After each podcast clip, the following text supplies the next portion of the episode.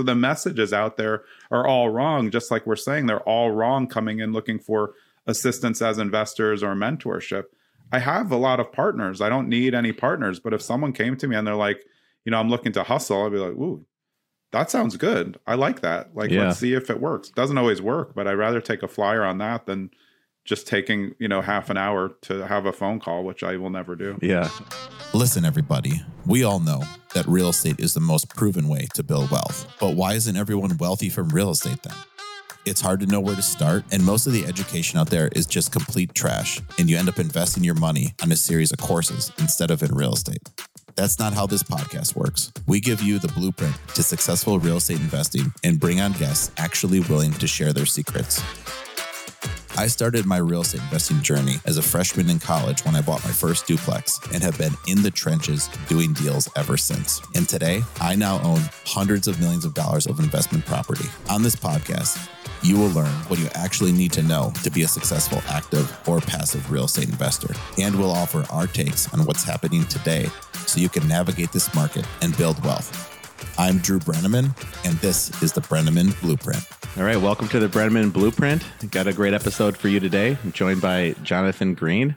He's a uh, real estate investor for over 30 years, a broker. He's out there in New Jersey, uh, doing really well. And was, was had chatted with him about uh, some things like about around mindset and just kind of how he set up his his companies. And it was very very interesting. So instead of just diving deep on uh, a phone call or something, I want to bring it to everybody on the podcast. So here we are. Welcome. Yeah, thanks, Drew, for having me. It's exciting to be here. Glad that we got to talk on my podcast, but glad to be here on yours as well. Yeah, and I think if you, um, I mean, your podcast is about real estate, but uh, you know, with the title, I mean, it's a lot around mindset. So maybe let's just, since you mentioned it, we could start with that off the top, if you want. What's your? Yeah, for sure. Yeah, I mean that my podcast is Zen and the Art of Real Estate Investing, and it's about the mindful approach to real estate. And I know that's going to be predominantly what we're talking about, but I think that you know my approach to real estate investing grew out of uh, historical experience because of my background, but then I coupled it with what I was doing in my life, which was a commitment to mindfulness and practicing my own mindset to just make sure, you know, I was making the best decisions. And I think that I really deep dove on like personal growth probably only about five years ago, and I'm 52 now. So uh, I did well over the years, but I think I was a little bit more. Um, you know quick to react to things and and having a mindful approach to real estate and real estate investing as a whole i think creates a perspective that makes it much easier to walk away from deals which i find to be the biggest power in the entire business of real estate investing So how would you describe the word mindful then? Because I think you maybe your average person they had not might not even be familiar with that. So just start at the basics. Yeah, sure. I mean, to me, it's like a, a hybrid of of calmness and comfortability and confidence. I think that they all go together.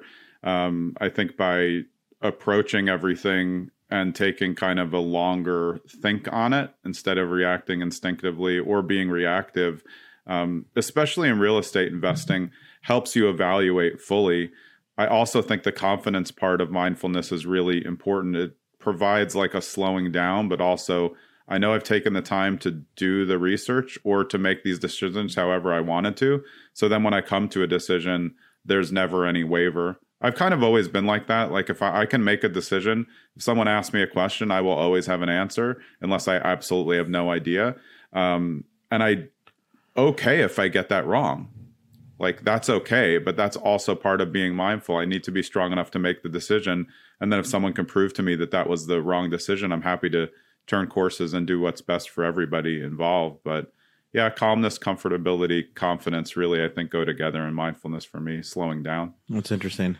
Yeah, because I, I I know um, one thing that I've always kind of thought I had as a personal advantage was just sort of my my mindset because they and that's why I wanted to get into this where we oftentimes people ask like how did you do that or what made you think you could do it? And you know sometimes usually it's the answer is as simple as like well the other people are doing it too. I, I thought I could do it. Like it wasn't too. And so that um so it's interesting to bring up confidence because I think I I never had like a irrational amount of confidence. Like my first property it wasn't a hundred unit. It was a two unit you know but I figured you know a lot of people buy houses like buying a two unit seems like something you could do. So yeah that uh, maybe it's what do well, I guess let's we should talk about what you do in the real estate space too. I think maybe before we just keep going on mindsets, people know kind of what you do. You're not just a, a, th- Yeah, a thought guru. sure. So Yeah, no, I mean, I, I've been investing my whole life. I, I learned it from my dad. Um, so I was five years old. I was looking at foreclosures, climbing through the windows, and uh, learning everything I could from my dad, even before I knew I was learning it. Um, over the years, I stayed active in investing. My sister and I had a bunch of properties that were held by my dad, and when he passed away, they passed to us, and we managed them for a number of years. We still have a few. Um, but I've been active in flipping, you know, investing in single family homes, uh, Airbnbs well before Airbnb existed when we were doing them on Vrbo, short term rentals. Uh, so I've pretty much done everything in the investing space. Um, and about 10 years ago, I got my license. Since then, I've built three different teams, and I'm on my third team now, which is, uh, again, in the on market world, you know, is a more mindful approach to building a team, trying to coach agents to be the best in the business, which then relays to better service for buyers, sellers, and investors. And we do work with a ton of investors because of my background, but we're an on market team through New Jersey and Pennsylvania um, that I run. And I just love real estate. I love houses. You know, I I get an enormous amount of enjoyment of just looking at houses. It doesn't have to be anything special. I'll find something that I like. And I think to be good at real estate, you have to like houses. You can be you can do well not loving them. But what we're going to talk about and part of like the mindset of it is like I I love this part. I think to be the best at anything, you have to love it, or you can be good at it, but you it won't be like that much enjoyment. I think I want to get enjoyment out of the things I spend the most time doing, or why would I do them? yeah, that that makes a lot of sense. Where right, you're it's gonna be hard to work weekends or put in the extra time if you don't you don't even like the activity. So it's, it's certainly a hindrance. So yeah, that makes sense. So then, when you were a kid, were you looking at you were looking at houses for fun? Um, you know, with or without your dad, basically. Then or what Uh, with like? most Yeah. of the time. Okay, nice. Yeah, because we would. I mean, we spent our weekends going to yard sales. At every yard sale, my dad would make an offer on the house. Uh, he was well ahead of his time. He knew everybody. This is before the internet. He knew everybody at the courthouses, so we had all the foreclosure lists. Uh, we would go to the foreclosures, knock if they looked vacant. He, if the door wasn't open, he would open a window, shove me through. I'd go open the front door. We'd look at the house, make an offer. Um, he bought hundreds of properties like that um, and he would just he was very uh, our my term for 2023 is asset hunting, and I think my dad was always an asset hunter. He was never, you know, a spreadsheet warrior, even though he was previously worked for the IRS. Um, he just looked for things that would appreciate in value, and that's what I learned. He was a flipper, like we flipped all the homes that we lived in. Uh, and I wouldn't say he did it the same way I would do it. I like it everything perfect, and he would more like put gum in a hole. But um, that's how it was back then. And I think he used relationships to get a lot of deals uh, and then maintain them. And you know, not all of them panned out, but I think that was his uh, calculated risk. And I think for me, it's been the same way. I've won on most of my deals in my life, but sure, you know, in 2008, I got slammed on a couple, and that's just part. That's just part of being an investor. Yeah, and so then and you so you're not not someone who's just gonna quit after you know a couple deals go go bad 2008. I mean, it's funny though. I after 2008, I was more worried about my money, uh, just in general. I was going through a divorce at the time, and the my properties were just sinking, and I had already, you know, relocated, so properties just weren't selling at what they normally would have. So I, the, my mistake that I made in 2008 wasn't really real estate related. It was just that I took all my money out of investments and just left it in cash because I thought I was going to like lose all my money. So I just kind of didn't earn income on the money that I had for a number of years. I just wanted it to sit there, you know, not thinking of like future banking crisis and things like that at the time. Um, but no, I mean, I think I've always steadily been investing, but I've never been a high volume investor. You know, we've had, we carry, uh, I don't know how many doors at a time because I don't care about doors, but um, we just carry properties that are good assets. And then when we feel that they're at their highest, like they were during the pandemic, we sold off a bunch of our oldest properties, took the capital gains just because, you know, the market looked good. We didn't really want to manage them anymore. So when the opportunity presents itself for me as an investor, I sell. I have no emotional attachment to real estate of any kind. If the market looks good and I can get out and then take that money and turn it into two properties or get a, a, better property that will earn me more or get or make me more on a on a flip, I'll do it at any time. without even thinking twice. And all and the properties you own, they're all house, single family houses that you rent out, or you have multifamily too, or over the years, almost every property we've had, but for uh, some commercial uh, options uh, and an industrial complex that we still own uh, part of as LPs, uh, has all been single family homes. It was just we uh, no, so we did have a a few different kind of like mini malls and shopping centers. Um, but myself personally, I don't even buy multifamily. Uh, I like mixed use. I like you know hybrid commercial those things but yeah, my predominant investments my whole life have been single family, and I would say, you know, beyond flipping uh, and doing Airbnb and long term rentals, the the most money I've ever made uh, just on transaction by transaction is always on houses that I've lived in, because I know how to buy in an area, I know how long to stay, and then I know when to do the renovations, and I think that's kind of been a thing that in traditional investing worlds, nobody talks about that. You know, people are trying to acquire assets and still renting, which is fine. I, I, think that's actually a smart strategy, also. But I like houses. I like living in nice houses. So I was really good at buying in areas that maybe hadn't, you know, hit the cycle, but I knew where they were going. And I, in Florida, I doubled my money, you know, multiple times, and in not a very long amount of time. You know, three, four years, just by being smart about where you buy um, but you know, in 2008, I got crushed in Florida, just like a lot yeah. of us did.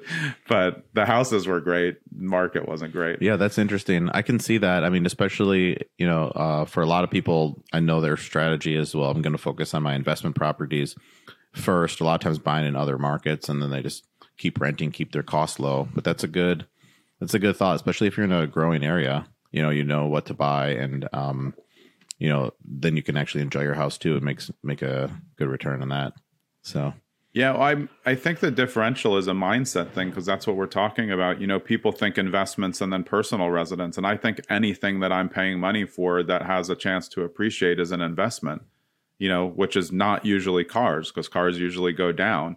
But if I'm smart, like uh, I, I, bought a car that had 10,000 miles on it instead of brand new. And it's a nice car, but I got it for whatever fifty sixty thousand dollars less than it would cost new because I'm smart and I don't I didn't get it because I need a nice car. It's like I just wanted that.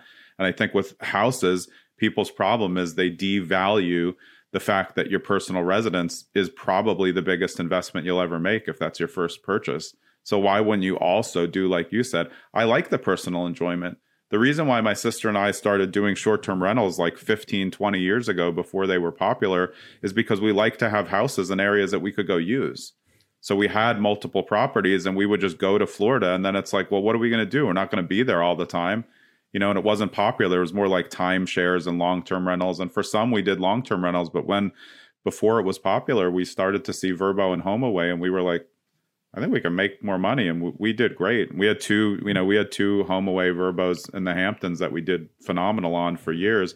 Because in in vacation markets like that, you know, you clean up during the summer, and then you just would long term rent, long term meaning like six six to eight months in the winter, and you're getting the best of all worlds, and then you can go use it whenever you want. Yeah, and that was in most of those years with those Hamptons rentals. Then were you how how many months a year do you think you had it rented?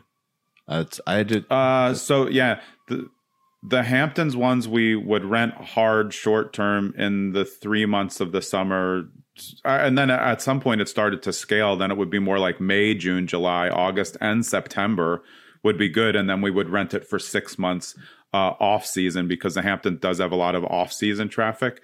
Uh, at the time, it was it was after 9-11. There was more people moving to the Hamptons from the city, um, so there was options for those six months rentals but honestly, we we we well outdid what we were spending by just the summer. So everything else was really like gravy at the time, and it, it was a hot market. We you know we grew up out there, you know, uh, for the summers our whole life. So again, there's lots of places that I've been put in investing where I've been very fortunate. My dad worked very hard uh, he was an attorney. I was an attorney. He didn't make any money as an attorney. He made all of his money in real estate. Uh, he provided a background for me. So I definitely had it easier than a lot of investors, but that doesn't make my advice tainted in terms of like what you can do to create it. Uh, I think that I always treated it like that. I was appreciative and not uh, like that. And I wanted to grow it. You know, I think some people can take a box of, you know, money or properties and just lose it or gamble it. And I learned from him not to do that. And that's why having the, you know, real estate to me is so cool because you can be fully diversified and just own real estate. You know, financial advisors will tell you, no, no, don't buy real estate, but you can have Airbnbs, you know, you can have commercial, you can have some mixed use hybrid, you can get some multifamilies, you can get some single families. And now, like, that's what I'm looking for. I'm looking to, do, you know, put it buy into some syndications uh, and diversify my money, but all through real estate. Yeah, and you could even invest in different markets, you know, too. On top of that, exactly. You know, so then that's been that's uh that makes a lot of sense. So then, for someone maybe just starting out, I mean, what would you recommend? So you're starting out as a real estate investor. How uh, how if you could, would you just sort of here, t- like here's what you should think if you could just kind of put that in their ear? What would you say? Uh, I mean, I think that learning is the most important thing in life. I just I learn everything. I take I've taken like 40 master classes, you know, that that website. I've taken like 40 and everyone's like, "Why the hell do you do that?" I'm like, "I just I like to learn stuff." But I learn lots of stuff about business from things that people don't think are going to be like a business class. Um, so I think learning, listening to podcasts, you know, like this, like mine, like BiggerPockets is a great way to figure out like, hey, what everybody else is doing. But I think the hardest part when you're a new uh, investor, whether you have a lot of money or you don't have a lot of money, is there's just a lot of fake stuff out there.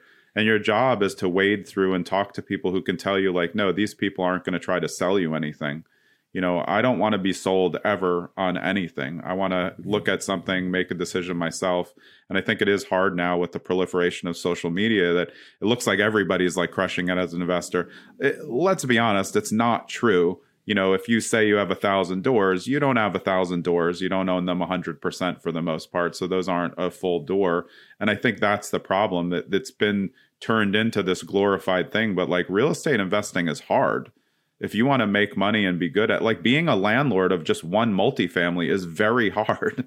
I don't know what people are thinking in terms of passive income, but that's not it. It's like the least passive investment you can ever make is to be a landlord because if you're not taking care of your property, the calls are never going to stop, which means it's not passive. Right. Yeah. You're, you end up being everybody's punching bag too. So that's even, yeah. Uh, yeah, that, that makes sense. But then at what point is there a point where you, I guess you would never, you'd recommend don't, don't think about stopping learning. Obviously, if you're watching 40 master classes, but then when, when would you make the, I have a problem. So, but when would you make, when would you say, I mean, how long would someone maybe educate themselves before, doing their first deal because uh, you know or what how would you advise that? So I'll keep learning forever but at some point you got to jump in. How would you think about that? Yeah. Yeah um, so we work with like 500 investors on my on market team and a lot of that is us coaching them exactly the question you're asking. And people are ready at all different times. You know people could have done the research and be ready and have money to deploy and they'll create a trust relationship with me where they know i have their best interests at mind. Um, so i really think it's about comfortability. You'll always hear the words analysis paralysis in real estate investing. It, that's not a it's not a real thing. It, it's a procrastination method for someone who hasn't gotten the confidence to get to that level. That's why they're looking at spreadsheets all day because they know it's not going to work. So the more they just, oh, sorry, you know, I did 15, it doesn't work, even though all the terms and numbers are wrong. So I think it's really developing confidence. And the hybrid to learning is always in person meetups and masterminds you know that's how you grow we've talked about it on, on my podcast like you know you want to be in a group where there's different levels of investors because you're not going to learn anything from all what I call baby investors. No offense to new investors, that's just what I call them. Because you, you have to grow out of that, but you also have to be able to provide value to the group above you so that they kind of let you into the club. And I think building relationships with a an actual true mindset to like hey let me get to know some flippers in the area. Let me get to know some people who've done syndications see if i can help them and just just like be a good person to them. And I, too many people come to um, mentorship or building relationships with an ask and nothing to give. And i think if you do that more and you meet the right people your scale to what you're asking you'll be investing earlier because you'll have more confidence and less analysis paralysis because there'll be other to people to tell you like that deal sucks. Like, stop trying to make it good. It's not a good deal. You're looking at the wrong things. And you can build those relationships more with like a giving mindset is the takeaway. Yeah, a hundred percent. I think if you look across the board for a lot of us who've done coaching or or mentorship, there's a lot of people who want help and they don't realize that they have something to give because you always have time or you have some special set of skills or you're good at data or you're willing to go drive for dollars for someone. There's always a way to connect to investors you know as opposed to just saying like hey let's meet up for coffee. I don't drink coffee so it's of no you know and i don't like to go out of the house that much yeah. unless i'm doing showings. So you have to match people's personality um, and i really think that the people that investors who are on the higher end who you're looking to get mentorship from what they want is somebody who's interested in them and their business everybody likes to talk about themselves. So if you're really truly interested and you say, "Hey, can I just ask you like a, a set of questions for a couple minutes? I'm good at this." You know, uh, I was talking about it with Jay Scott on my podcast, and he he was saying like, "Hey, if someone can redo my website, like I'll give them like a couple hours. Like that's a that's a huge thing." And people devalue what their own piece of personal resources are. Like if you're an HVAC technician or a contractor, you have something to to add you know to an investor's business you you know you have to use that. And that's where the win-win comes in where that's the more mindful approach is like hey can we both benefit from this relationship instead of just one person on a hard ask and the other person on a deliverable? Yeah no, that's great advice because i've i've noticed that with a lot of people where it's like they think they uh they don't they what they offer to like buy you lunch you know they think that's like a good uh you know like thing in return. It's like well i you know i can buy my own lunches at this point you know where that's not as interesting. But yeah, to your point, if you you know, uh, especially yeah these days, I like your HVAC idea. If you had any, if you're at all in the construction or property management game, like I'm all I'm all ears if you want to help us out. So. Uh, yeah, and I mean to your point, like to, to somebody like me, uh, we talk we're talking about this on a pre-call, but like I, I'm an introvert, so asking to buy me lunch is like you might as well just ask me to punch me in the face over and over because I don't like small talk. You know, that's the same as like someone calling me or having a call uh, I don't answer my phone, and people find it unusual that I can be successful running a big team. You know, I have 33 agents and growing. We're up to 50 agents, and I, you know, multiple states, and I'm, you know, running other things. But I do not talk on the phone. My phone message says I'm not going to answer. Send me a text. Everyone who sends me a text will get an answer pretty much right away. But that's the way I communicate because my schedule is booked all day you know like we had this booked for a time. I'm on my time frame and then when my time frame's done i have something else booked. Because i book into my schedule insane stuff and this goes to mindset. I have showering on my schedule and my my team always laughs at me. They're like what are you going to forget to shower? It's not about that i'm going to forget to shower. It's that i want to know what time i need to shower so i can get to the next thing. Because some days i don't want to shower right away because i don't i'm not in the business where i'm going to an office. I can really customize my day um, so I, I, think people find like you know these things are are odd about other people, but like you're saying, not everyone wants to go lunch or, or, or wants to get a coffee uh, or just wants to freely give information. There's got to be something there, you know, to make it worthwhile. And and sometimes it's just in the presentation. Hey, uh, I was trying to figure out how to flip a house. I went to these resources. I'm down to X and Y. I just want to take five minutes of your time. I just need to decide on these two. Can you help? That's like a great ask because you've just set it up on a silver platter. This is what I need from you. It'll only take this much. And then you can say, like, I have also something to give you. But you know, if you just have an ask, tightening it up to like a really solid question will definitely get somebody to answer. Yeah, that yeah. Or I get messages where people ask, "Can I ask you a question?" And now it's like, there's uh, too many things yeah. to answer now. I say I have to say yeah. Like you could have just fired away and that just yeah, ask yeah. the question. I, I, just that's like every DM on Instagram. I literally was yeah. just reading that. like, you know, four DMs yesterday where, "Hey, Jonathan, is this the best place to ask you a question?" And the first thing I thought, just like you in my head, is, "Why didn't you just ask the question?" If I see it and I want to answer, I'll answer it. Why are you asking me? Uh, it's just silly. It's it's, it's, too, it's, you're adding to double the steps now. Uh, it's or maybe triple depending. Yeah. You might have another question. You know. It's, but you, it comes from old sales training, and old sales training was get as many yeses as possible. But I'm not a salesperson, no matter what I'm doing, even though I'm in sales. Or uh, it's not. I have no interest. I want to build a relationship. So why would I ask someone if I can ask them a question? It's nice to ask someone, "Do you have the time for something?" But like you know, I'd want to know like full out, like, hey, this is what's coming my way. So if I ever do set a phone call, it's on my calendar, it's set for a time, and I tell them the hard stop, and I'm off at the hard stop. But I do predominantly Zooms. If it's worth a phone call, it's worth a Zoom to me. And 99, 99% of phone call requests are not worth a phone call to me because I can answer it via text in in like five seconds. Yeah, Mark Cuban has the same strategy. I don't know if you've ever heard him talk about that, but it's basically the same thing. Yes. Email him, otherwise he's not responding. And then he'll email back complete strangers, like you know, in ten minutes, like you know, like Yeah, someone someone will send their company to him and be like, "Nah, I'm not into it," and they're like, "Holy crap, he responded." Tim Ferriss is the same way. He said it multiple times. He's like, if you send me a stupid email, someone's going to get in the middle and not read it. If you send me a well thought out email that has like a really tightened up question, he's probably going to look at it himself. You know, and I think that it, people have been coached the wrong way, and social media and all of these things are turning people into all the same people with the same ass, and that we buy houses for cash, and it's just not. That's not I just want to build relationships. Everyone would be better served and make more money and be happier by trying to build good relationships. But some people want, you know, a, a, quick fix, and that's why they get into these cycles of asking the same thing. It's the same thing. Can I buy you coffee? Well, I don't drink coffee. Yeah, or maybe you don't you don't care about selling it for cash. Maybe you got lots of time and uh, want the highest price, you know, or or wait. You know, I need you to wait. I don't care about a quick closing.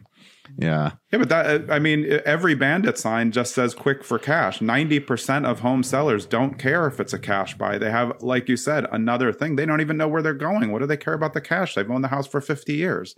They're going to make plenty of money. The house is in, you know, old people shape, which means mechanicals are good. It just hasn't been renovated, so they don't they don't need cash. right. It's not attractive to ninety percent of the things. So the messages out there are all wrong. Just like we're saying, they're all wrong. Coming in looking for assistance as investors or mentorship. I have a lot of partners. I don't need any partners. But if someone came to me and they're like, you know, I'm looking to hustle, I'd be like, ooh, that sounds good. I like that. Like, Yeah. let's see if it works. Doesn't always work, but I'd rather take a flyer on that than just taking, you know, half an hour to have a phone call, which I will never do. Yeah, no, makes sense. And then, and also like a showering tip. Definitely during COVID, I was tried to shower uh, around lunchtime as like a break because you you could. I just rolled out of bed, started working, and then Yeah. uh, I ate when I got hungry, and I showered almost as like a break. And uh, I got a lot Yeah. more. I actually got a lot more work done. No commute, and then you don't don't waste time prepping. Use the prep time, you know, getting ready for the day as a uh, break of sorts. You know, so that I I I kind of like that. Or so I don't think people take their schedule seriously. Like my calendar is booked morning to night. If I I don't want to ever have to tell somebody I can't do something that I agreed to do and I say no to almost everything. So if it's on my schedule, it's happening barring something crazy. And using Google, I can just slide things that time-wise need to be moved to later. So there there's availability to move stuff in, but it's just not going to be you know, I it just if you just take phone calls in general, it's just very silly for someone to just call my phone. Why wouldn't I be working? My phone rings from morning to night. Why wouldn't I be working when my phone rang? And agents say that all the time. I don't understand. How do you do real estate without calling? I'm like, just text me any question you have. I can answer it. I'm on Zoom like four or five hours a day sometimes. I'll answer the text, no problem. Like this is part of multitasking. I'm not taking away a lot of the Zooms. I have to be there. I'm not a full participant all the time, but I can't, I don't want to talk on the phone. Uh, and one more thing about the phone though, because we were yeah. talking about this. The the most in real estate, there's a ton of conversations that go undocumented, and I'm not comfortable with that. Whenever someone says me, "Hey, "Hey, can we talk about the on the phone about this negotiation?" It's not going to be documented. No one's going to know what was said. Everyone's going to say something else was said. And I don't like that. I can't tell you how many times in any form of a real estate deal, somebody said that I said something or did something or didn't do something or say something. And then I just pulled the email receipt or the text receipt, sent it over, never heard another word. So I document everything I do. So if I have to take a phone call that they won't allow me to record, I immediately follow up with an email that says, "Hey Bob, just just wanted that was great talking to you. Here's the contents of our conversation." And if they don't respond to that, then it, it all is true, and you can use that later. Uh, Again, it's this my legal attorney coming out. Yeah, it's like look real estate deals on the on the on the larger end on one issue could you know a deal could rise and fall you could save yourself hundreds of thousands of dollars by documenting something that someone wanted to talk to you on the phone about because they know it wasn't going to be recorded you know that's why people hey can i talk to you about this offer before i make it i already know that the offer sucks because you're trying to explain something to me in advance just send me the offer if it's good i'll be like oh nice offer other than that i don't really need the story it's a business you know Yeah, no, that makes sense. Or they're trying to feel you out for information too, and it's almost better to not not give it to them. Like, no, man, just email me. So, oh, I mean, I'm a vault. I know they're not going to get it. It's a time spent thing for me. I don't want somebody ask. It, they can ask me in a text, you know, or an email, and that's the mode that I prefer to communicate on. And some people's like, I mean, as a coach, I'm always saying like you want to communicate it as a salesperson on whatever that other person is most comfortable with. But even my people who clients who like the phone, I train them to like the text more because I'm more available by text. I'll get them all the answers they need in a quicker time and they can look at it whenever they want instead of waiting and they say, "Oh, I, would like to can we have a call?" and I'm like, "Next call slots, you know, Thursday at 3." And they're like, "Okay, I'll text you." Yeah, That's what I do and it works every time. training them. Yeah. for my own good though and that's a that's a mindset and a mindfulness practice that you know i have boundaries and my boundaries are my schedule and the way that i use my time and if i want to take a one hour aimless walk because that's what works for me i'm not gonna i don't want to be bothered when i'm on the walk and then uh, i guess how i think you had mentioned you have 500 investor clients so on the on the brokerage side. How did you mm-hmm. how did you build that up? I mean that's a, a huge number and well, i guess what how did it start? How how to get to 500 um, great question. I think it's good for people who run on market businesses and for people who run investors groups to know. Uh, it really started just on BiggerPockets. I mean, I've been investing my whole life, but I found BiggerPockets, you know, maybe like 10 years ago when I had got my license kind of at the same time. And I was just reading the forums and I was like, I know a lot of these answers. So I just started answering people's questions. Uh, so for probably six consecutive years, every day I would have on my schedule, BiggerPockets time. I would go on there and I would just answer questions. I would look in newbie flippers, real estate investing, and I would just answer. I would make sure that I was on for 15 minutes and that I made five replies every day. And I never once, in still to this day, have ever made an ask of anybody uh, there. And that kind of mushroomed into, you know, me doing more speaking or creating these two podcasts that I have. Uh, and then when I had the on market team, just a lot of investors come to me because they know we understand small scale multi, large scale multi, you know, commercial, just investment ideas, but it's not for everybody. And I think the reason why I was able to get so many contacts and build that group is because I will say no. And I will tell people that's a stupid deal or don't do that. Someone's trying to fleece you. They called me the deal killer in my early days because people would send me the deals and I would look at it in two seconds and be like, it's garbage they're like, but the spreadsheet looks good. I'm like, I just pulled it up on Google Maps. You're like next to a train track. Have you even looked at Google Maps? Yeah. Oh no, I didn't look at Google Maps. Well, out of state investing will kill you if you're not looking at Google Maps. Yeah, no kidding. Yeah, right. Yeah, that's I know there was I that's happened to me where I, if I look at the spreadsheet first, I'm like this looks pretty good. Then you pull it up on the map, you're like, oh Jesus, the way by the dumpsters behind the shopping center next to a yeah. firehouse. Yeah, yeah, but that that's a huge fail. And i think new investors you know they're getting sold on you know this you know midwest investments because the deals are good and the numbers do look good but you need to do your due diligence. I mean that's just that's just practice. I don't i don't even use spreadsheets. I mean i use spreadsheets for every part of my life but i don't use them for deals. I just use them for flips and it's not to uh, calculate my uh, win in the beginning. It's just to keep track of what i'm doing. I i know what i'm buying. I'm buying assets. If the asset is good i'm not really you know too worried about it. And again though i've been fortunate. I don't have to focus on cash flow. I like cash flow but i like appreciation more because it's like a surprise. So you know, then i did well as an investor. Two years later i get $200000 like that sounds good to me. I can wait. And then for these deals you're buying them with your own money uh solely or yeah. Okay. Because that uh yeah. that's a luxury that's that makes a lot of sense where it's your own money so there's not anyone to send it to it to look at like how this will go. It's you're you're buying really sort of you know what a, a single family uh, duplex would sell for in that area where the market is it's a good relative buy. And then your thought is i don't need a spreadsheet from here. It's it's a good price. And exactly it. yeah i mean and again that's another thing. I mean i appreciate you know that i was fortunate enough. I, I was a cash investor for first 30 you know some odd years of my life. Uh, after I got divorced, I still had an idea of what I could do with money.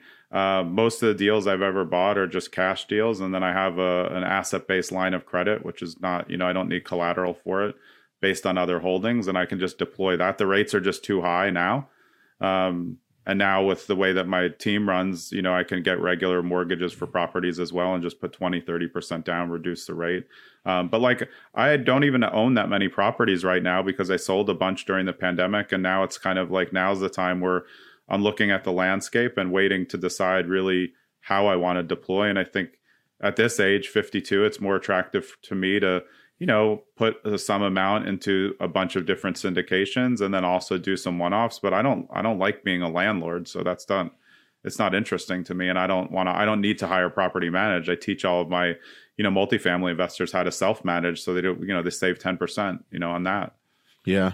Yeah, it makes a lot of sense. I think for your strategy, if you're looking at syndications, you should be you should a lot of them they're so short term in nature where i'm not sure uh, like a lot of the rentals that you bought how long have you hold them like on on average if you had to guess there's properties we sold during the pandemic that we owned you know as a family for 30 years you know they were solid assets the industrial park that we own in bridgehampton my sister and i both own 10% but it's a very big uh, high priced asset um, there's just it's too good of a property to ever let go of. You know, we we had a deal for someone to acquire it during the pandemic and it, it fell apart, but the payout was going to be great. And that was like that was something that my dad bought with a bunch of partners.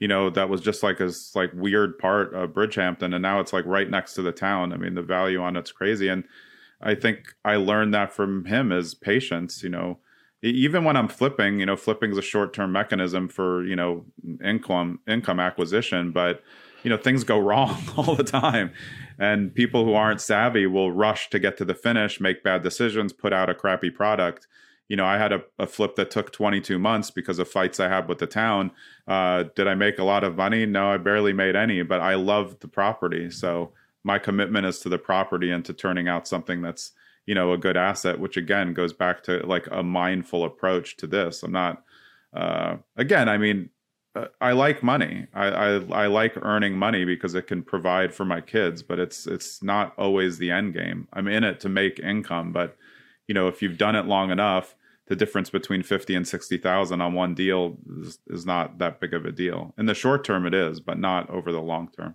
But that's that's pretty profound though too. That statement where uh, oftentimes people ask about like how stressed I am, and it surprises them that I'm not I'm, I'm usually not stressed where and which would surprise people because like my I talked to let's say my dad and he was a shop teacher and and he he so he asked a lot of like maintenance related questions where like I'll buy like a hundred unit deal and he'll be like how many toilets are there like that's like a lot of problems right and like that's a good question I'm like though. Well, you know what? I don't fix the toilets though. See, like he's in that mindset. Like he he knows how Yeah. to do all that, and he would end up doing it himself. And kind of like he would have bought one rental and then would have done everything for it, and kind of been like, "Oh, this is like enough work. I think I'm good." Where I never I never got it got into that. He taught me how to do most of that stuff. I've built decks with him and hung door. Like I've done a lot of that, but I know that I will make more money not being the toilet repair guy, even though Yeah. I can I repair my own toilet when it breaks. It's faster than calling somebody. But you know, so that's like profound though, because why I would say uh, around the stressed or not thing is like uh, the way I've described it is I zoom out, like I see the bigger picture. Where yeah, if that toilet's leaking, I don't really I don't freak out about it. We have uh, repairs and maintenance in the budget. There's going to be things that go Yeah. wrong, or you know, we've owned some deals for they were like 10 years old when we bought them then they're we've had them for 10 years and now the air conditioners and furnaces are breaking uh, like they're wearing out and so is the roof. Well guess what? Those things last you know furnaces normally though air conditioners those last like around 10 years. So somehow we got 20 years out of it and then roofs are you know 20 30 years. And so it's like that's just how it is where so when i get a call that our roof's leaking and we need to repair it or it's probably smarter to replace it i'm not freaking out about it. I go yeah that's that's how it works cost of doing business. Yeah. I mean, another good example for that, I love what you said, is that it, look, if, if you put into, a, if say you put 20% into a real estate deal, whatever it is, you get a mortgage, you're doing the, you know, you're doing a flip or however you want to do it. Uh, and then it turns out like you're going to lose money on the deal and people start going into this like conniption mode. They, they, they made bad, you know, they made bad decisions. They over renovated or they miscalculated the ARV or the market shifted.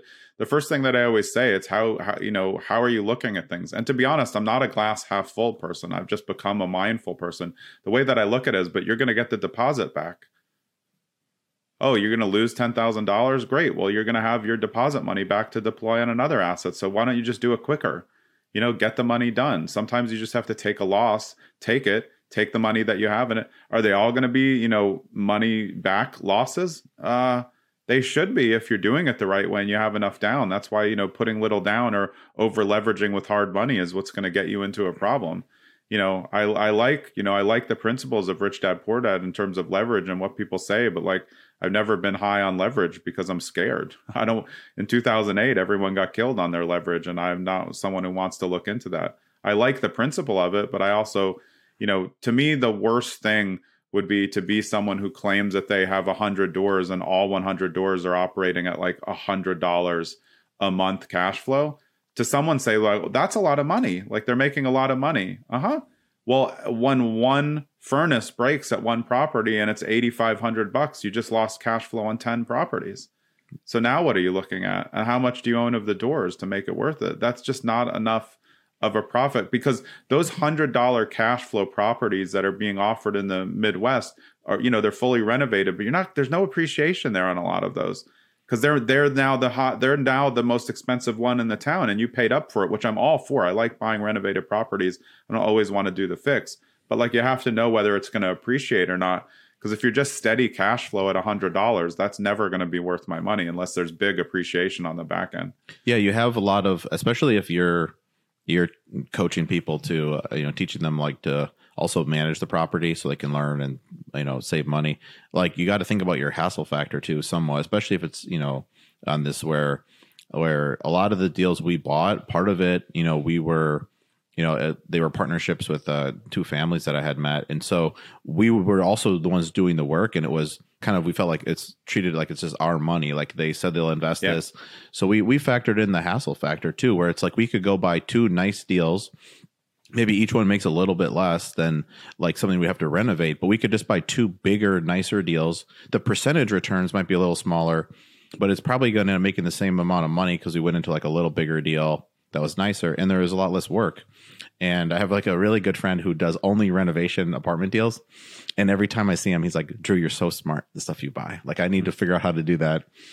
And and I didn't really know what he meant. And then we we are uh, renovating a, a 96 unit right now in Phoenix. And every time I go there to look at the renovation, I kind of laugh to myself. I'm like, I see why he uh, said that, you know, because we're you're going back and forth and then, you know, contractor to contractor, you know, a lot of little issues. Yeah, but also up yeah, your scale on that, that on the rent side is like, oh, you go from 700 to 750, which over over the uh, 96 units is great. But like if you just look at flipping, flipping's exactly what you're talking about. You know, if you flip in like at least in my area, if you we used to flip in like a 300k buy-in and you'd put in 60 in renovation and you'd make 60, you'd sell for around 420.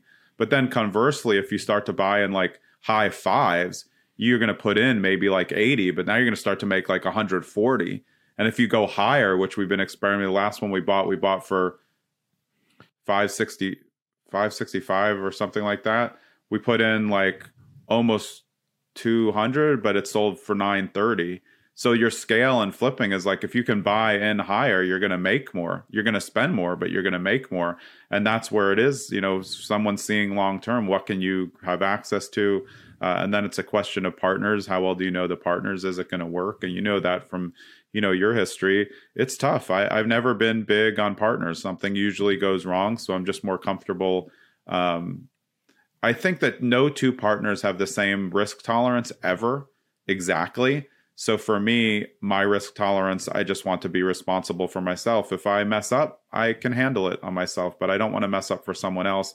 And that's why being an agent is so important to me uh, for investors. I don't want to mess up their future. So we do we will not write offers on a lot of properties. You know, people uh, they want to do an FHA house hack, uh, multifamily, uh, and we know it's not going to pass FHA inspection. We're like, we can't, we can't write it. They want it's sold as is. You can't do that with an FHA, and they don't understand why. And for a time, they'll be like, "Oh, well, we're not going to work with you if you just won't write any offer." And we're like, "Man, I mean, no problem, because the offer is never going to get accepted. So why, why would I write it?" it doesn't help us it doesn't help you we have to look for properties that match what your funding cycle looks like and what's going to be a good buy for you if you're buying with fha purposefully and you only want to put that much money down you know 3.5% you don't want to spend a ton in repairs right away you know if not then get a 203k loan that's different then you factor the renovation in but you know that's it there's so much investing advice out there it's very hard to find the like the actual truth when you go to see properties and it is hard for new investors to find a realtor to take a chance on them we talked about that on on my podcast, you know, you're 19, you're like, hey, how do I present this? And you had a full presentation, and the realtor was like, okay, this kid knows what he's talking about. And that's what we're talking about with mentorship. Like, you need to come to the table with a reason to do business together and if it's good enough you'll you'll make those relationships well what's crazy with that when you asked me that question like how did you get a realtor to take you seriously when you were 19 i i never thought about that and I don't know if I don't know if anyone's Right. ever asked me before. You know, you're you're from that side of the table, so you thought, wow, Yeah. I don't know if I take this guy seriously. I, but he probably would have just picked up the vibe that like I was serious because I never, I uh, it never crossed my mind like I need to prove anything here. Uh, like they, like this is what they do. I'm a buyer. They're a broker. It never yeah crossed but my so mind. you you're different though you were you were you had it prepared you were presentable you knew exactly what you wanted you knew the dialogues what happens uh, there's a million you know quasi investors out there and they'll come to us and say like well i want to write you know 10 offers a week uh, and just uh, you know all low balls. I said i mean why would i do that? That's a horrendous use of my time. You want me to write out you want me to take my time which is unaccounted for because we only get paid at closing and write a 100 offers for you to win one? That's a i'm i'm just not going to do that. And that's not what agents who are in the business do they just want people who are ready to grow you're a perfect example though if i see someone who's young and i have lots of young investors and now we're at two three four properties eight doors I know in my first conversation whether they're take it serious. Is are they prepared for the conversation? You were prepared for the conversation with the realtor. Realtor's probably like, okay. And smart realtors have investors as clients because they can do multiple deals a year. Home buyers do one deal every 10 years. I mean, investors are way better clients uh, for real estate investors, but they also know 100 agents. So unless you can provide something better, an investor is always going to be looking for a better deal or, or better cut on their flip. And yeah, that. But I swear, I'd never thought of that in all those years until you asked me, and I was like, I don't know. I must have just, must have just kind of felt it. Like it's got, uh, you know, they knew I was serious. I never, but that's kind of the right, um, you know, just to kind of, uh, you know, in terms of where my mindset was at at the time, it was I wasn't, um, I, I definitely wasn't overconfident, like, oh yeah, I just can buy anything, I'll crush it. But I wasn't like, I guess, you know, insecure about it, like, oh hey, I'm a teenager still, and I this or that. It was just like, I have the money, I want to buy a place, let's do it. You know, it wasn't not overthinking it. You- had you built a business as a teenager you know by selling things. So you you kind of had the right mindset to go in. And i think like every conversation or relationship build is always again it's based on the relationship. And i you know i've studied nlp i know as a coach what to look for. And i can uh, interpret what people are saying without them having to say all the words. So exactly like you're saying you probably presented as somebody who had their crap together you know and i think that everybody wants that. And and, and I, I like people who are open to coaching uh, but yeah at some point you want everyone to be able to pull the trigger. But you know on the agent side you have to help them and be an advisor to help them to get pull the trigger not just show them any property so they buy it. That's not going to help them long term. You don't want them buying bad investments and Right. you're not going to have return clients. The best thing about investors is they could be your client for 20 years if you do them right every time. Yeah, yeah, and keep buying deals. What other? So, I mean, the big takeaways I have, I mean, in terms of how you built your uh, on on market, you know, client base is actually really it was showing up on BiggerPockets every day, doing the same thing, being consistent with that, and then in person events. Those were the two. Yeah, I mean, we do in-person events now the first Wednesday of every month, and branded the same name as the, as the podcast. And there's no pitching, no lenders are involved. It's all investors connecting, talking about properties. There's no presentation. I don't speak or anything. We just like have a good time. I have a lot of partners who will sponsor those events. Um, and then I think more than that, it was just giving away information for free, which is what podcasts are about. You know, webinars and all those things you know, one day down the road, may I create like a weekend event or something? Sure, but it was never going to be like cost exclusive. I just think that I I like being on podcasts like this. I like having my two podcasts uh, because I can freely give out information that people can go listen to in the car or at the gym or walking down the streets. Um, I've listened to so many podcasts and got so many information, you know, from them that I think it's such a great resource for people to learn. But yeah, these they're all together and i think if you're if you're building relationships the right way you're going to have much more success much quicker than you thought if you're always focused on you know how you can help other people where you can fit in, you know, where you can be, and asking people really smart questions about themselves that maybe not everybody asks. How'd you get all your money? Nobody wants to answer that. That's too long of a thing. Like to ask me about something specific, and I really I like to answer that. Yeah, no, that makes a lot of sense. And then I guess so if someone was starting out today, would would you if someone wanted to do just exactly what you're doing, would you say just you could do the same playbook or have things evolved where instead of doing BiggerPockets forum do something else or something online versus in person? What what would you say if you were going to do it all over again right now? Yeah, it's a hybrid of what we've talked about. The answer is yes, you can do it, but you have to be very diligent in being able to figure out who's true and who's not. Uh, because you can go on BiggerPockets forums and ask questions, but they're not everyone's not going to answer for the right reasons. The cool thing about BiggerPockets is you can see how many upvotes somebody has as a person. So I was always looking for more upvotes on somebody you know they're adding value to the community because they have a lot of upvotes more than you know their posts. That's like a differential. And then in terms of meetups, I would only go to real estate meetups where they don't allow lenders or ancillary personnel. I don't want to get pitched at a meetup. I really want to learn. And I wouldn't go to ones where there's presentation. Because why are you giving a presentation? You have something to sell. You know, we're I I'm an agent. I have a giant team. I'm never asking anyone if they want to do business with us. They know where I am and they know that I'm an expert in the field. So they'll they'll come and ask if they want. But I, I've worked with plenty of clients as friends who had other agents. And they'd say like hey can you come look at this property? But like i have an agent and i would go i would give them my opinion. And when i did that out of just being you know nice they were my friends they eventually would come over and work with me not every time but because i was telling the truth. And the other agent was blowing smoke to get them to buy the deal. So you can recreate my playbook start on BiggerPockets be careful focus on local and then find local events and make sure that the local events have no pitches and that you if you go to one event and you just meet one person who's an investor who you get along with and you can get them in your phone that's like a great use of an hour or two hours. Like wow you just met someone. And i think that's how we've built our events. They're just there for people to meet each other. Uh, and through the groups we started them during the pandemic. They were all on zoom. Um, we did about 100 deals just during the pandemic through our new jersey and, and philadelphia group just because people got more comfortable saying like hey that you were saying it before in the pre-call like everyone's an investor. They don't have any type of look or thing. They're everybody. So you see like oh wait that that kid's doing deals now. And then you're like i can do this. And you're only going to know that if you get off from behind the computer go meet some people in person and say like wow these people are all really doing these deals yeah, and then they'll just look like regular people too. You'll notice that where you know, exactly, uh, you know, they're just like, oh, I thought they'd be wearing like a suit and tie or something, and it's like, no, I, um, yeah, one of the brokers that uh here in Chicago, he used to work at the Lamborghini dealer, and he, him and his buddy, they're always so surprised how the guy showed up to buy the Lambos, and they're like, uh, t-shirt yeah, every time, yeah, they're wearing like a white t-shirt and like some Puma track pants, and it's like yeah, right. That was my dad. Yeah, that was my dad. I grew my uh, people would come meet my dad, uh, and they'd be like, "Who's this guy?" I'm like, "What are you talking about? That's my dad. We look just like each other." He's like, "But he's just wearing tennis shorts and like a tank top." I'm like, "Yeah, that's what he wears. What are you talking about?" Like I thought he'd be in a, a suit because he's like an attorney and a real estate investor. I'm like, my dad barely ever gets in a suit. He's probably because he has to go like handle like a traffic ticket for a friend. Other than that, like he just wants to be comfortable.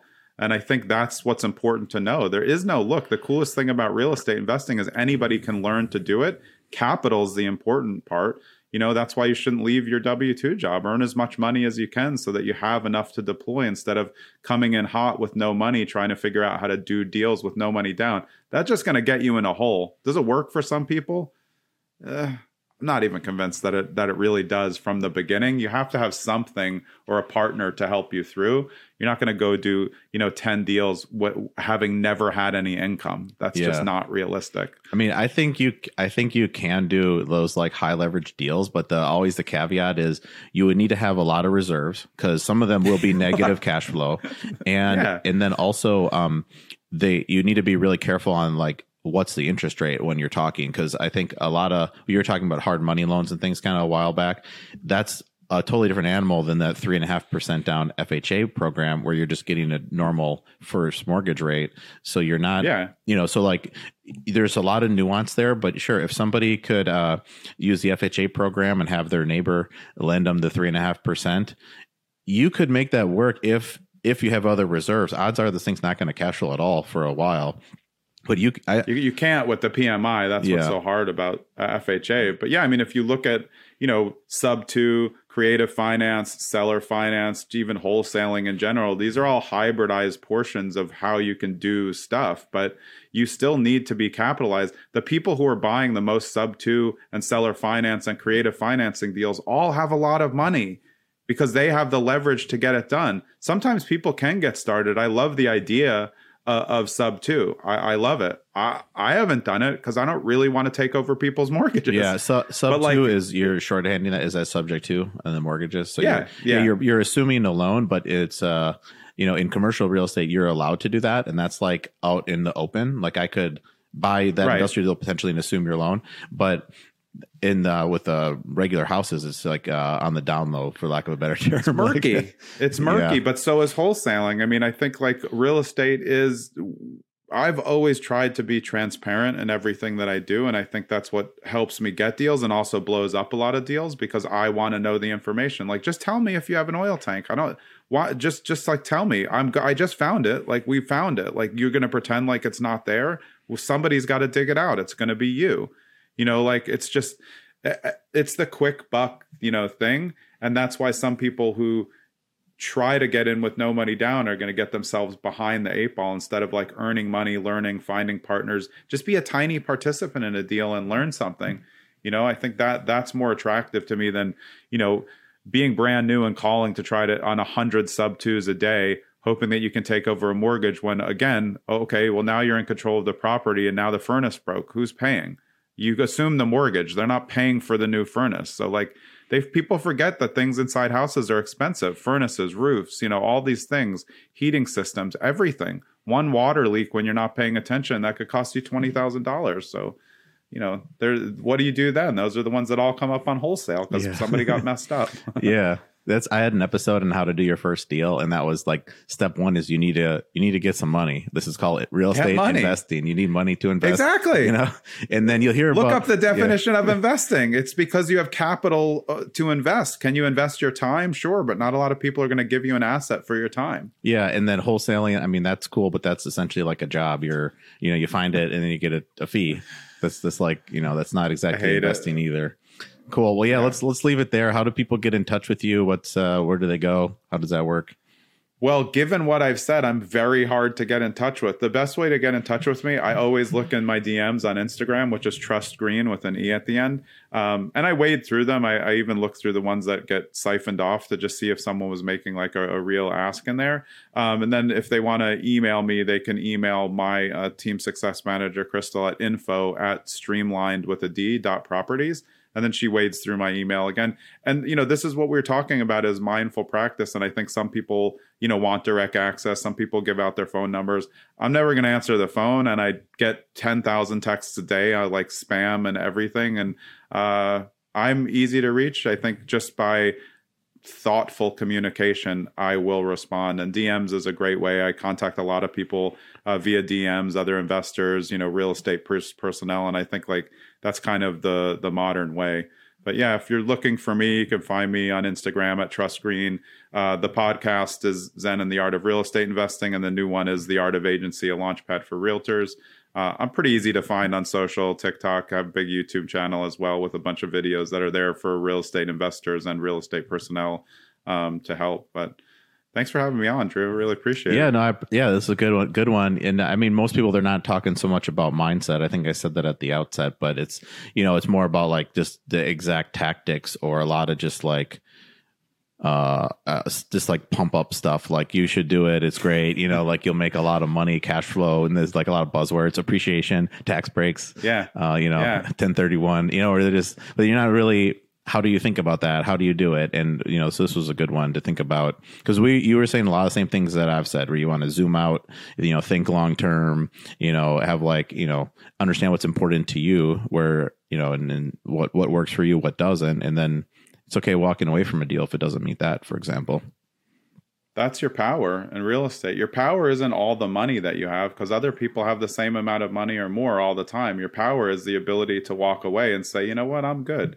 You know, you want to go up a thousand dollars, I'm going down a thousand dollars. That's how I negotiate. That when we have a deal and then they want to go up, I go down the same amount. And I'm not playing around. I'll lose the deal. I just don't care. There's just there's houses everywhere. Sure, are there a lot that are not lit? You know, the the the market is not you know full right now. We wish we had more properties for our buyers, but like there's literally houses everywhere, like in most places that we live, maybe more spread out in the Midwest. But like I live in the densest state in America, New Jersey. Like there's other things to buy. It's not the only house that needs a structural renovation. Like I'm good. I'll, I'll find something else. And I, I, I think it's important. But yeah, I mean, if you're trying to help people create this blueprint for, you know, real estate investing, mindset is a really important part of it.